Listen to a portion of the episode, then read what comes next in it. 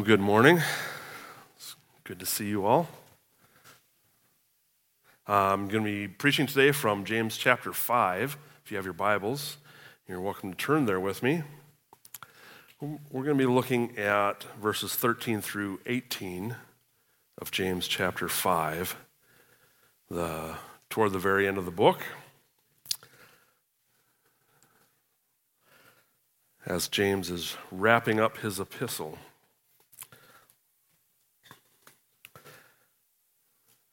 Going to read through the verses 13 through 18, and then I'll pray, and then we'll begin uh, walking through them verse by verse, as we typically do here. James 5, starting in verse 13. Is anyone among you suffering? Let him pray. Is anyone cheerful? Let him sing praise. Is anyone among you sick? Let him call for the elders of the church and let them pray over him, anointing him with oil in the name of the Lord. And the prayer of faith will save the one who is sick, and the Lord will raise him up. And if he has committed sins, he will be forgiven. Therefore, confess your sins to one another and pray for one another that you may be healed. The prayer of a righteous person has great power as it is working. Elijah was a man with a nature like ours, and he prayed fervently that it might not rain. And for three years and six months, it did not rain on the earth. Then he prayed again. The heaven gave rain, and the earth bore its fruit. Father God, thank you for your word. As we, as we study it this morning, I pray you would enlighten the eyes of our hearts, um, bring us wisdom and understanding of what you intend to say to us in your word. And in all these things, we, we thank you and praise you for your holy word. In Jesus' name. Amen. This section, toward the end of the epistle to James, is uh, specifically on the subject of prayer. Uh, when you read it, I think that becomes fairly obvious. In fact, we're going to see four prayers in this section, and those are what uh, makes up my sermon headings in my notes, if that helps you at all, if you're taking notes. Um, we, we're going to see first the individual's prayer, second, the elder's prayer, third, the prayer for one another, and fourth, the prayer of the righteous person. So, starting right in, in verse 13, is the individual prayer, the individual's prayer. Is anyone among you suffering? Anyone, uh, if you look that up in the Greek, Greek, it means anybody. Every one of you qualify for this one. Anyone, if is anyone suffering? Let him pray. Is anyone cheerful? Let him sing praise. So we have uh, two categories here suffering and cheerful. And those two categories uh, cover every state you might be in either cheerful or suffering. That word for suffering is really a broad term, it encompasses everything from suffering persecution to sickness to uh, ill health to uh, depression, anything that isn't defined as being cheerful. That would fall into that category. So, what is this saying? At all points in our life, no matter what we're going through, no matter how we're feeling, we should be taking it to the Lord. We should be in prayer and we should be in worship, singing praise, like the song we just sang. Uh, the Lord gives us breath, fills our lungs with His breath. Let us worship Him. Of course, I can't remember the words of the song right now, but you know, we just sang it. It's good stuff. Paul puts it this way in 1 Thessalonians 5:17. You've heard these verses, I'm sure. Pray without ceasing, give thanks in all circumstances, for this is the will of God in Christ Jesus for you. It is God's will for us to be continually in prayer and in praise and giving thanks in all situations. Uh, this single point, if we could just get a hold of and go home and practice this, that would be that'd be enough. That'd be awesome. So let's close in prayer. No, I'm, I'm kidding. We have several more verses to go. but really, we, we should get a hold of this truth prayer and praise throughout our life. Verse 14 brings us immediately to the second prayer in this series, and that is the elder's prayer. Is anyone among you sick? let him call for the elders of the church. Now, this, this word sick is not like the previous word for suffering. It's not quite a wide range uh, variety. It it's, uh, specifically means one who is made weak. One who is made weak. And, and the implication here is uh, someone who is uh, probably so ill that they, they, they can't get up and go to work. They can't come to the church. This is why they're calling for the elders to come to them. They can't probably travel.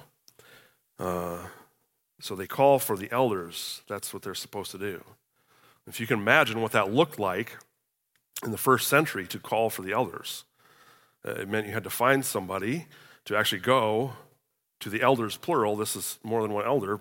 Go to multiple places probably and find these elders, coordinate a time for them to all meet back at your house to pray for you. It's very difficult. We have no excuses today because when we want to call the elders, we just look in our left hand, ah, there's a phone, right? It's very simple to obey this instruction when you're ill, when you're uh, weak. Uh, let the elders know what's happening. Uh, they're the ones who love you and care for you, want to help you, are, are pleased to come pray for you. Uh, notice, though, that the, the responsibility is on, on the person who is ill. It, does not say, uh, just stop going to church, they'll notice sooner or later. That's not what it says. Uh, and if you've never heard of people taking that strategy, they're all over the place. And, that's, a, that's a wrong strategy to take. See if I missed that church. Let's see how long before someone notices I'm gone, whether you're sick or not sick. That, that's childish games. Uh, that's, that's violating what Hebrews 13, 17 tells you. Let the elders do their responsibility with joy and not with groaning, for that would be no advantage to you. So I encourage you, communicate with your elders, especially when you're in need. Uh, we, we, live in a, in a day and age where we, uh, we often don't want to reach out when we're in need. Uh, we're too prideful to say, hey, I need some help. Uh, if, you're, if you're in need of help, call your elders. It's, it's very simple. Call them, ask them to come and help. Uh, call others in the church if it's not this specific case where you're uh, incapacitated and you need elders to pray for you. Communicate with those around you who are part of the body of Christ and let them know so they can help you. But in this situation, the sick person is to call the elders of the church.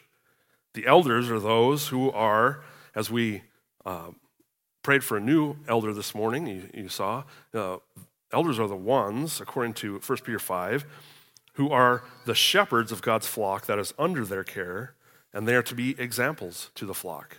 So the elders are to go as examples of those who are uh, men of prayer and who can adequately care for the needs spiritually of uh, the members of the flock. And they will pray for the sick person. Notice also that these elders are elders of the church. This is not just talking about the universal church, this is talking about your local church. It is assumed by James that the Christians he's writing to are all members of a local church, that they belong to a specific local church. They're not hopping around from church to church. If, if, if you're doing that, who are you going to call? What elders will you call?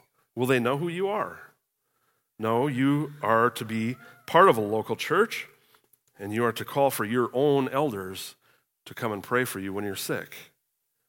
Notice the Bible does not does, also does not say you're to travel across country and find the healer guy that's famous for healing people.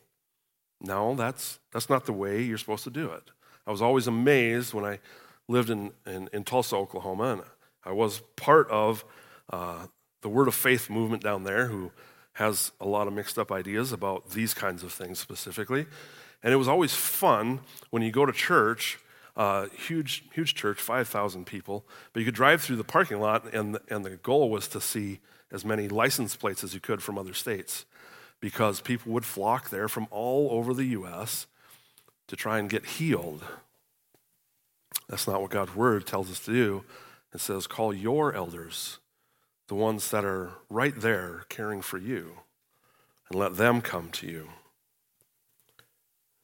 Let them pray over you, it says, anointing, let them pray over him, the, sick person, anointing him with oil in the name of the Lord. Pray over him. You can see the, the picture in James' mind. This person's probably on a bed or something. The elders are literally over them, praying on them, praying for them. This person has been brought low by their illness. Anoint him with oil. What does this mean? Anoint him with oil. What's the oil? What does it symbolize? Is it a symbolized thing or is it a medicine that's supposed to heal? Um, I probably looked at 15 different commentaries and found 15 different answers to these questions. This seems to be one of those things that no one can agree on. And so I was really kind of stressing about it. And I ended up, I texted the other elders in the group and I was like, hey, this is something we really haven't talked much about. Well, what are we thinking about the oil here? It tells us anoint with oil. What, what does this mean? What is it? What is, and uh, my brother Luke chimed in and, and helped me out very much. He said, well, just be careful not to say anything the Bible doesn't say. Said, oh, well, the Bible doesn't say anything else. So I shouldn't say anything else either. And so we'll move on. Uh, this is the only place in the Bible that talks about uh, the elders specifically anointing with oil. If we needed more detail, we'd be given more detail. Uh, for instance, if you look at the Old Testament passages uh, where uh, God commanded the anointing of a new priest with oil, we have pages of this is how you make the oil, this is how much you put in the oil, this is what you do with the oil, and then you pour some on your hand, and then you sprinkle seven times, and then you touch the earlobe, and then you touch the thumb, and then you touch the toe. And it's like, okay, very specific. So if God wanted us to be very specific and have a lot more information, he would give it to us. But the point is, in the next verse, verse 15, it is the prayer of faith that will save the one who is sick. It's not the magic oil, because oil is not magic. It is the prayer of faith that will save the one who is sick. And the Lord will raise him up. What is the prayer of faith? The prayer of faith is a prayer that is given in faith. Faith is simply believing and trusting God and His Word. And this is the prayer that will raise him up. This shouldn't be uh, hard to understand for us. We, we can make this very difficult, but it's very simple. Every one of us has prayed a prayer of faith. If you're a believer, you prayed a prayer of faith to receive salvation. And in fact, look at what this verse goes on to say the prayer of faith will save the one who is sick. The Lord will raise him up. If he has committed sins, he will be forgiven. This is salvation language. This is this is salvation language that could be interpreted as healing language, but it's salvation language.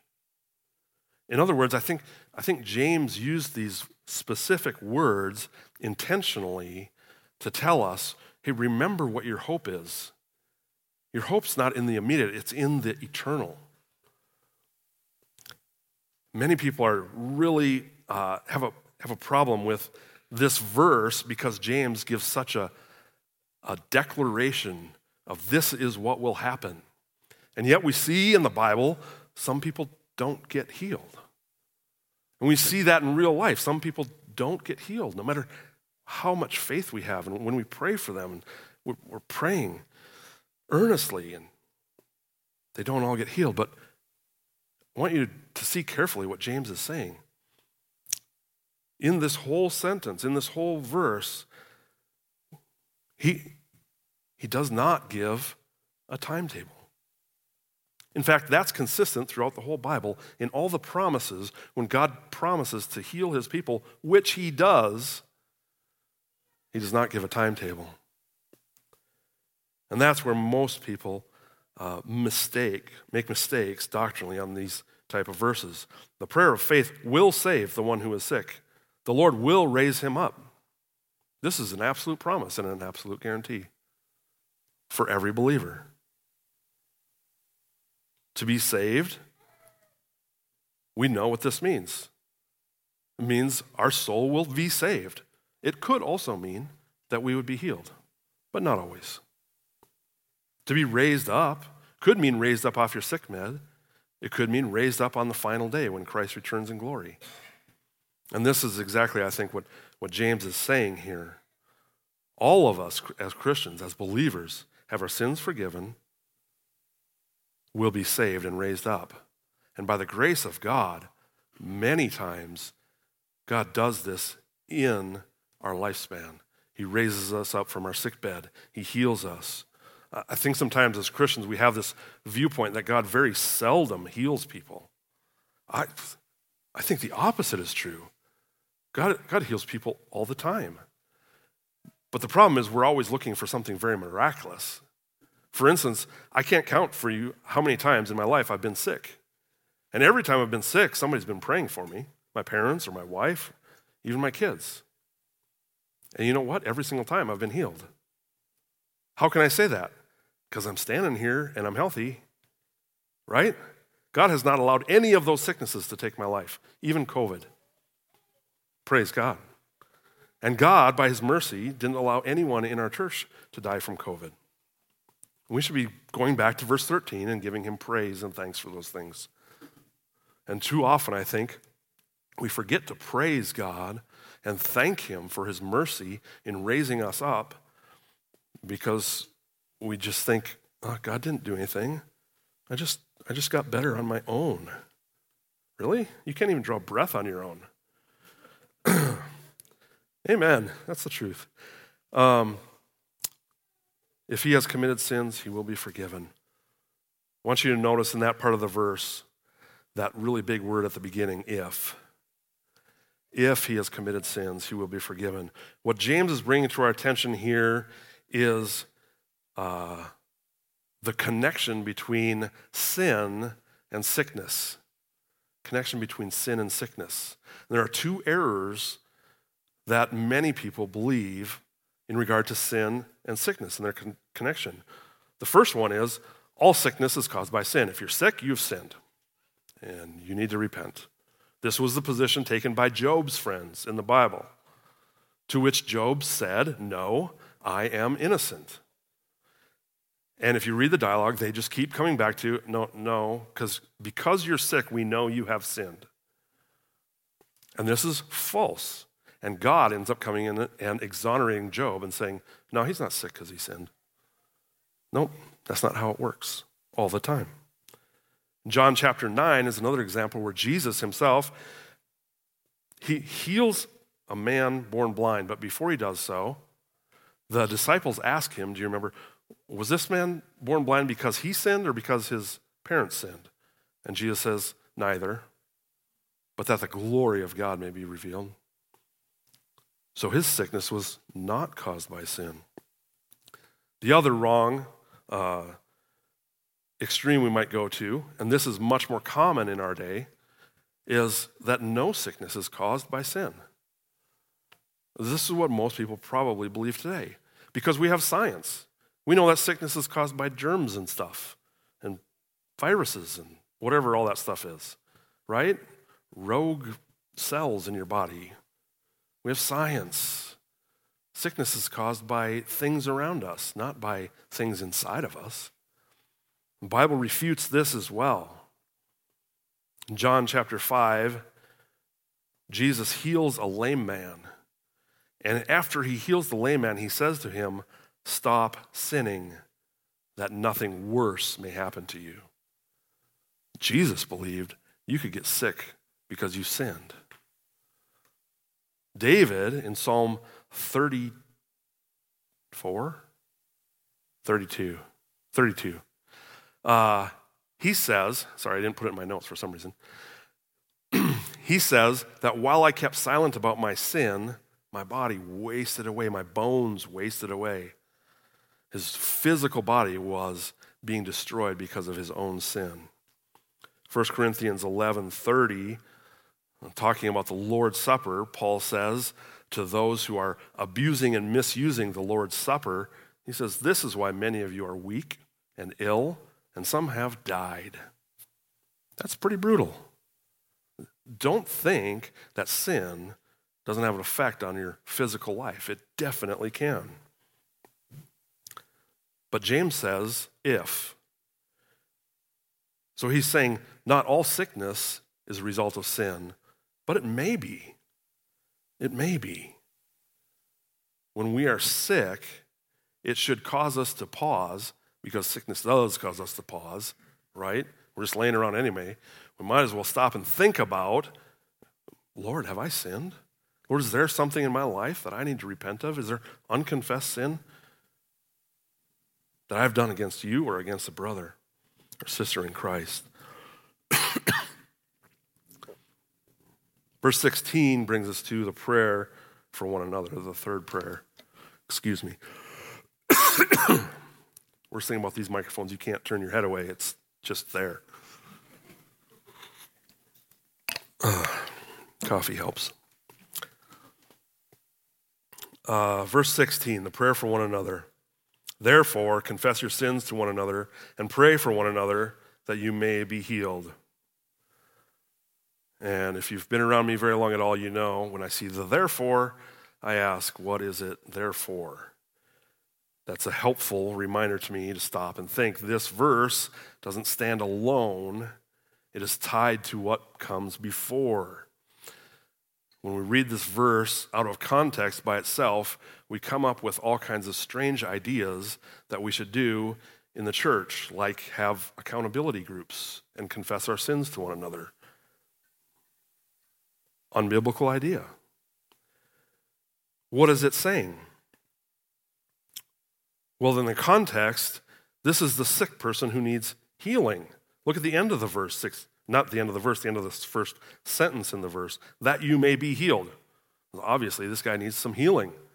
And it's this person who is to confess his sins to one another, and the one another's are to pray for each other. Why? It's because it follows James' train of thought. This person is sick, and he may be sick because he has sinned. And if he discovers, hey, I've sinned against my brother, guess what? Go confess your sin to him that you may be healed. Confess your, confess your sin and then pray for each other. This is the context of this verse confess your sins to one another. Nowhere else in the Bible are we ever told to confess our sins to one another. Did you know that? Not just as a random general thing, like I should confess any sin that comes to mind to my brother. It would not be helpful if I walk up to you in church and say, Hey, brother, I just got to confess to you. Uh, every time I see your face, I get really disgusted, and I, am sorry. I'm, I'm, working on it. That's, not, that's not helpful. And we can think of other thoughts that we might have about other people around us that would not be helpful to confess to them. So there's principles about confessing sin in the Bible, throughout the Bible. And I, I want to summarize these very uh, quickly for you. I don't want to spend a whole bunch of time on this, um, but I'm, uh, I've, I've, got these summary points from uh, a book by John Stott that I highly recommend called Confess Your Sins. And he goes through all the scriptures. he talks about um, what the Bible says in regard to confessing your sin. And the, and the three points I want to make are this uh, secret sins should be confessed secretly. In other words, uh, if I've sinned secretly in my thought, in my heart, it's not a sin that somebody else has, has been affected by or seen. I need to confess that sin secretly to God. I need to take it to Him. He's the one who has the power to forgive me because I've sinned against Him and Him alone. Secondly, public sins must be confessed publicly. This, this is all very logical, and is what the Bible teaches. If I sin against my small group by uh, slandering someone in my small group, I did it in front of all of them. I need to, it's not enough for me to call that one person up the next day and, and repent to him. I need to repent to my whole small group. Right? If, if I speak unkindly to my wife in front of my children, it's not enough for me to apologize to my wife. I need to apologize to my children or to my wife in front of my children. That's what, the, however public your sin is, that is how public it needs to be uh, confessed. Thirdly, private sins, and this is the, the area that I think James is falling under right here. Private sins should be confessed privately. In other words, if I've sinned against John, I need to go to John and confess privately my sin to him. It's very straightforward and simple. And, and I always, when I walk through this, I always get a little pushback uh, uh, from guys generally who say, well, well, I need this, I need to confess my sins to this uh, group of men. Who, who will hold me accountable for my sin if I don't confess to them? Who's going to keep me from continuing this? And I, and I, I want to ask the person two things. Number one, how's that working for you? Because generally the answer to that is not at all.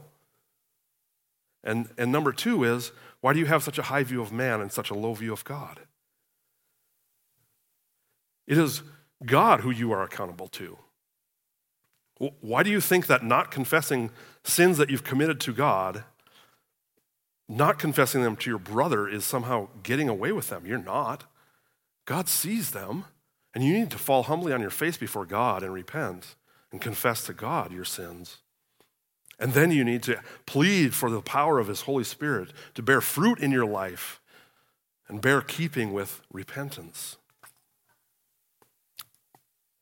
I'm not saying there isn't a good and godly and appropriate time to uh, ask a brother or sister, hey, would you, would you pray for me? I'm struggling in this area. I'm struggling with this sin. Would you pray for me? But you know what? That's not confessing sin, that's asking for prayer. That's a big difference. When you confess sin, you're asking someone to forgive you. And confessing sin to people you haven't sinned against, they don't have the power to forgive you. It makes no sense.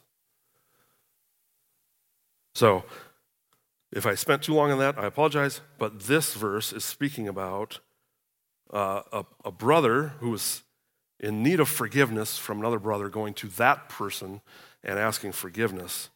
Um, and then praying for one another. The ultimate goal, again, is pray for one another so that there may be healing and restoration. Leads us to praying. Fourth prayer in this section begins in verse, at the end of that same verse. That's 16, right? Yes. At the end of the same verse, the prayer of a righteous person has great power as it is working. That sounds phenomenal. Who doesn't want great power in their prayers? I do. So, the first question we must ask ourselves, of course, is who's the righteous person? Who's the righteous person who has this great power in his prayers? Our answer to who is the righteous person, uh, first thing that comes to my mind is Romans 3, verse 10. As it is written, none is righteous, no, not one. And this speaks of our righteousness in our own selves. But the writer, Paul, goes on to say it a couple verses later but now the righteousness of God has been manifested, the righteousness of God through faith in Jesus Christ for all who believe. So all who believe in Christ are made righteous by Christ. Does this mean that James is saying every believer's prayers are powerful and effective? I don't think so. I don't think so. What Paul is saying is uh, he's using a second uh, kind of righteousness. And this is typical throughout the Bible. Uh, righteousness can be used to describe a couple of different things. The first one, uh, as uh, Martin Luther put it, is alien righteousness. That's not righteousness you get from an alien. That's not has nothing to do with aliens. Alien is not from me, right outside of me. The first one is the one that was talked about in Romans alien righteousness, that Christ gives you his righteousness through faith in him. It is imputed to you. But the second kind of righteousness he calls proper righteousness. And this is the righteousness that comes as a fruit of Christ's righteousness in you. It produces a proper or real righteousness that can be observed by other people. This is the Spirit of God bearing fruit in your life. This is you uh, beginning to, uh, continuing to repent of sins and walk rightly before God. 1 John 1, uh, the writer John puts it this way talking to believers, he says, But if we walk in the light as he is in the light, we have fellowship with one another, and the blood of Jesus, his son, cleanses us from all sin. If we say we have no sin, we deceive ourselves and the truth is not in us. But if we confess our sins, He is faithful and just to forgive us our sins and cleanse us from all unrighteousness. So, believers who have sinned need to be cleansed from unrighteousness. That comes by confessing our sins.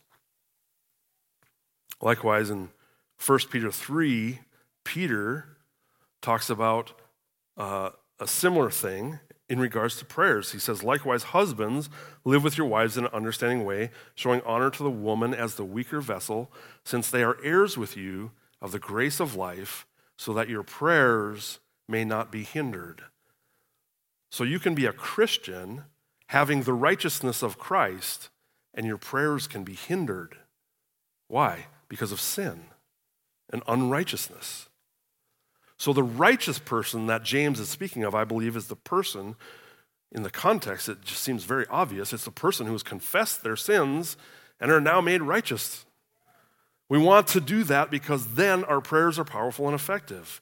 That's why we confess our sins to God and to one another, and why we walk righteously and walk in the light. This person is the man or woman whose prayers are powerful as they are working.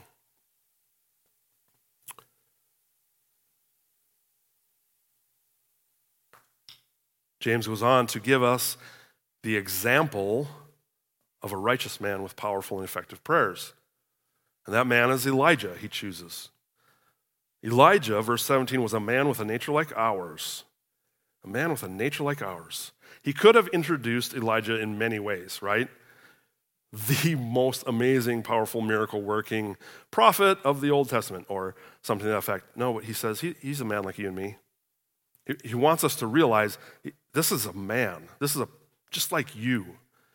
What, what he's hinting at is the potential for powerful prayer that Elijah had, you have, because you're a man just like him. It's encouraging. And he prayed fervently that it might not rain. And for three years and six months it did not rain on the earth. Then he prayed again, and heaven gave rain, and the earth bore its fruit. Now, I don't, I don't want to take a whole bunch of time. I, I do want to, but I'm not going to, uh, to read through chapters 17 and 18 of 1 Kings where this story takes place. But I am going to uh, recap and summarize for you uh, because this will give us some more insight into Elijah and why he is called a powerful man of prayer by James. James is writing to people who he expects knows this story. And so he just mentions the story very briefly and expects us to know what he's talking about and why Elijah is a man of powerful prayer and how we might imitate him. 1 Kings 17 and 18, uh, the beginning of chapter 17 is where Elijah first walks on the scene. We've never seen him, never heard of him.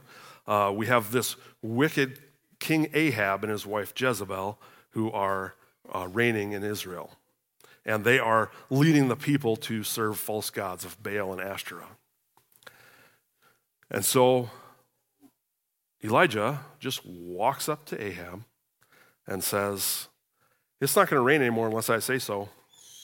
Turns around and walks away. Now, I don't know what you would do if somebody came and said that to you. Uh, I would laugh, probably. I, am assuming that's what Ahab did, uh, which is why Elijah was able to walk away.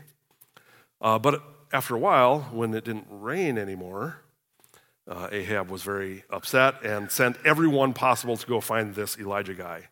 Uh, and so immediately when Elijah left, God told him, Go hide.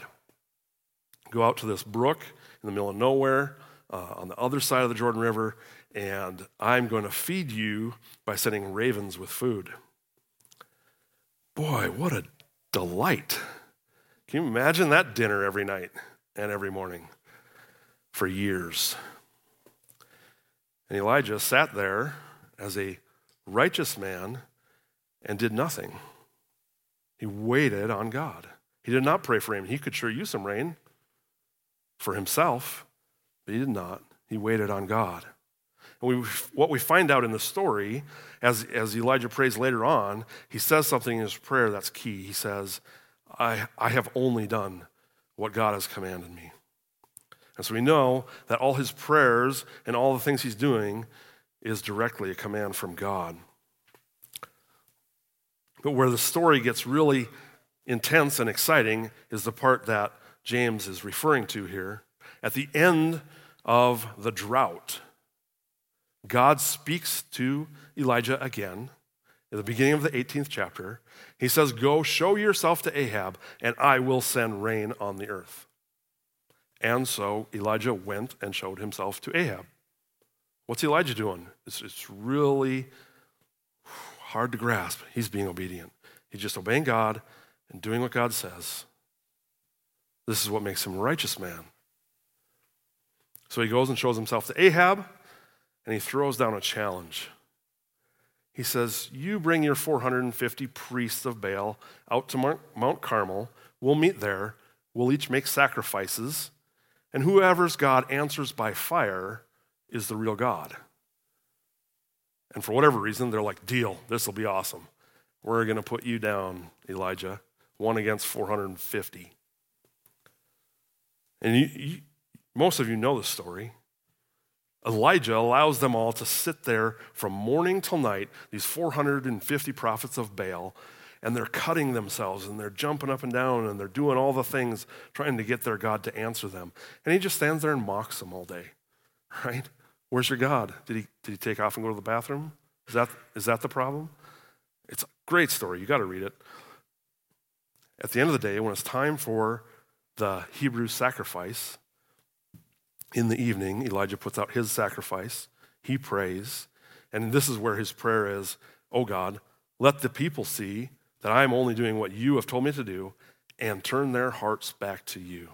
That's his prayer. Doesn't, he doesn't even pray for fire, doesn't even mention it. And fire comes down from heaven, takes the sacrifice, and he says to King Ahab, Well, first, of course, all the people are like, The Lord, He is God. They start saying, The Lord, He is God. And God has converted the hearts of the people. And so naturally, they take the 450 priests and slaughter them. I think that's natural reaction in that case, right? That's what you should do. And uh, not today. This, this is appropriate in their situation. Um, God turns the hearts of the people back to him. And what does Elijah do now? God, Elijah has God's word. He's heard God's word show yourself to Elijah, do these things, and I will send rain. And this is where most Christians miss it. Elijah goes up onto the mountain by himself and starts to pray. This reminds me of Jesus' words about prayer when he says, When you pray, don't stand out there on the street corner like the Pharisees and expect everybody to hear your great, long, beautiful prayers. But go in the closet and shut the door, that what you say in private may be heard in heaven. Elijah is practicing this command long before Jesus ever said it. He goes up on the mountain and he throws himself on the ground and he begins to pray that God would do what God has already promised he was going to do. We see this time and time again. The New, Test, New Te- or the Old Testament, Daniel did the same thing. But Elijah is up there and he's praying. So he prays God's promise back to God. That's what he prays. This is part of why his prayers are so effective and powerful. He didn't make up that he wanted to stop the rain or to make it rain again. He's praying what God has already told him he is going to do. And Elijah prays back to God what God had promised, and then Elijah keeps on praying back to God what God had promised until he sees it happen. He sends his servant seven times to go and to look at the top of Mount Carmel. Do you see any rain clouds yet? Six times he comes back, I see nothing. And we, and we know now uh, if you go to stand on top of Mount Carmel, you can see for 100 miles in every direction. Like he's, he's scouting it out, he's looking out there. Seventh time, Elijah's still praying to God send rain. And the, and the servant comes back and says, There's a cloud forming off in the distance, about the size of a man's hand. And Elijah says, Time to go. God sent in the rain. This is how a righteous man prays. He prays fervently, he prays privately, and he prays for what God has already promised. My friends, those are powerful prayers. And I think sometimes, because we misunderstand God's sovereignty, we don't pray like we should. We think if God has promised to do something, why should I pray about it? But in God's sovereign plan, He has declared that your prayers are powerful and effective, and they are a crucial part of the plan. And so we should be faithful in prayer. Faithful in prayer and excited to be a part of what God is doing because through our prayers, God does what He has already promised He will do. We need powerful people of prayer. Our church needs people of prayer who will pray for this church. We need uh, people who will pray for our city, for our state, for our nation. Our nation needs our prayers. I want to encourage you to become this person, a righteous person whose prayers are powerful and effective. I want to encourage you to become people who are uh, repentant of their sins and who pray for one another and fellowship with one another well. And then pray, take, take your requests to God in prayer. Uh, let's pray. Father God, I thank you for your word. Thank you for uh, in, in your encouragement to us uh, to confess our sins to one another, uh, to be healed, to, to ask for prayer, uh, to bring everything to you in prayer and in praise. And Lord, I pray that you would raise up in this church men and women who are powerful in prayer. I thank you, Lord, for those who already are. I know there are many who are already powerful prayers, prayers. And Lord, I ask for more. I ask that you would uh, remind all of us and help us to strive uh, to be men and women of prayer. And Lord, would you continue to bless us as we are encouraged in that? We pray these things in Jesus' name. Amen.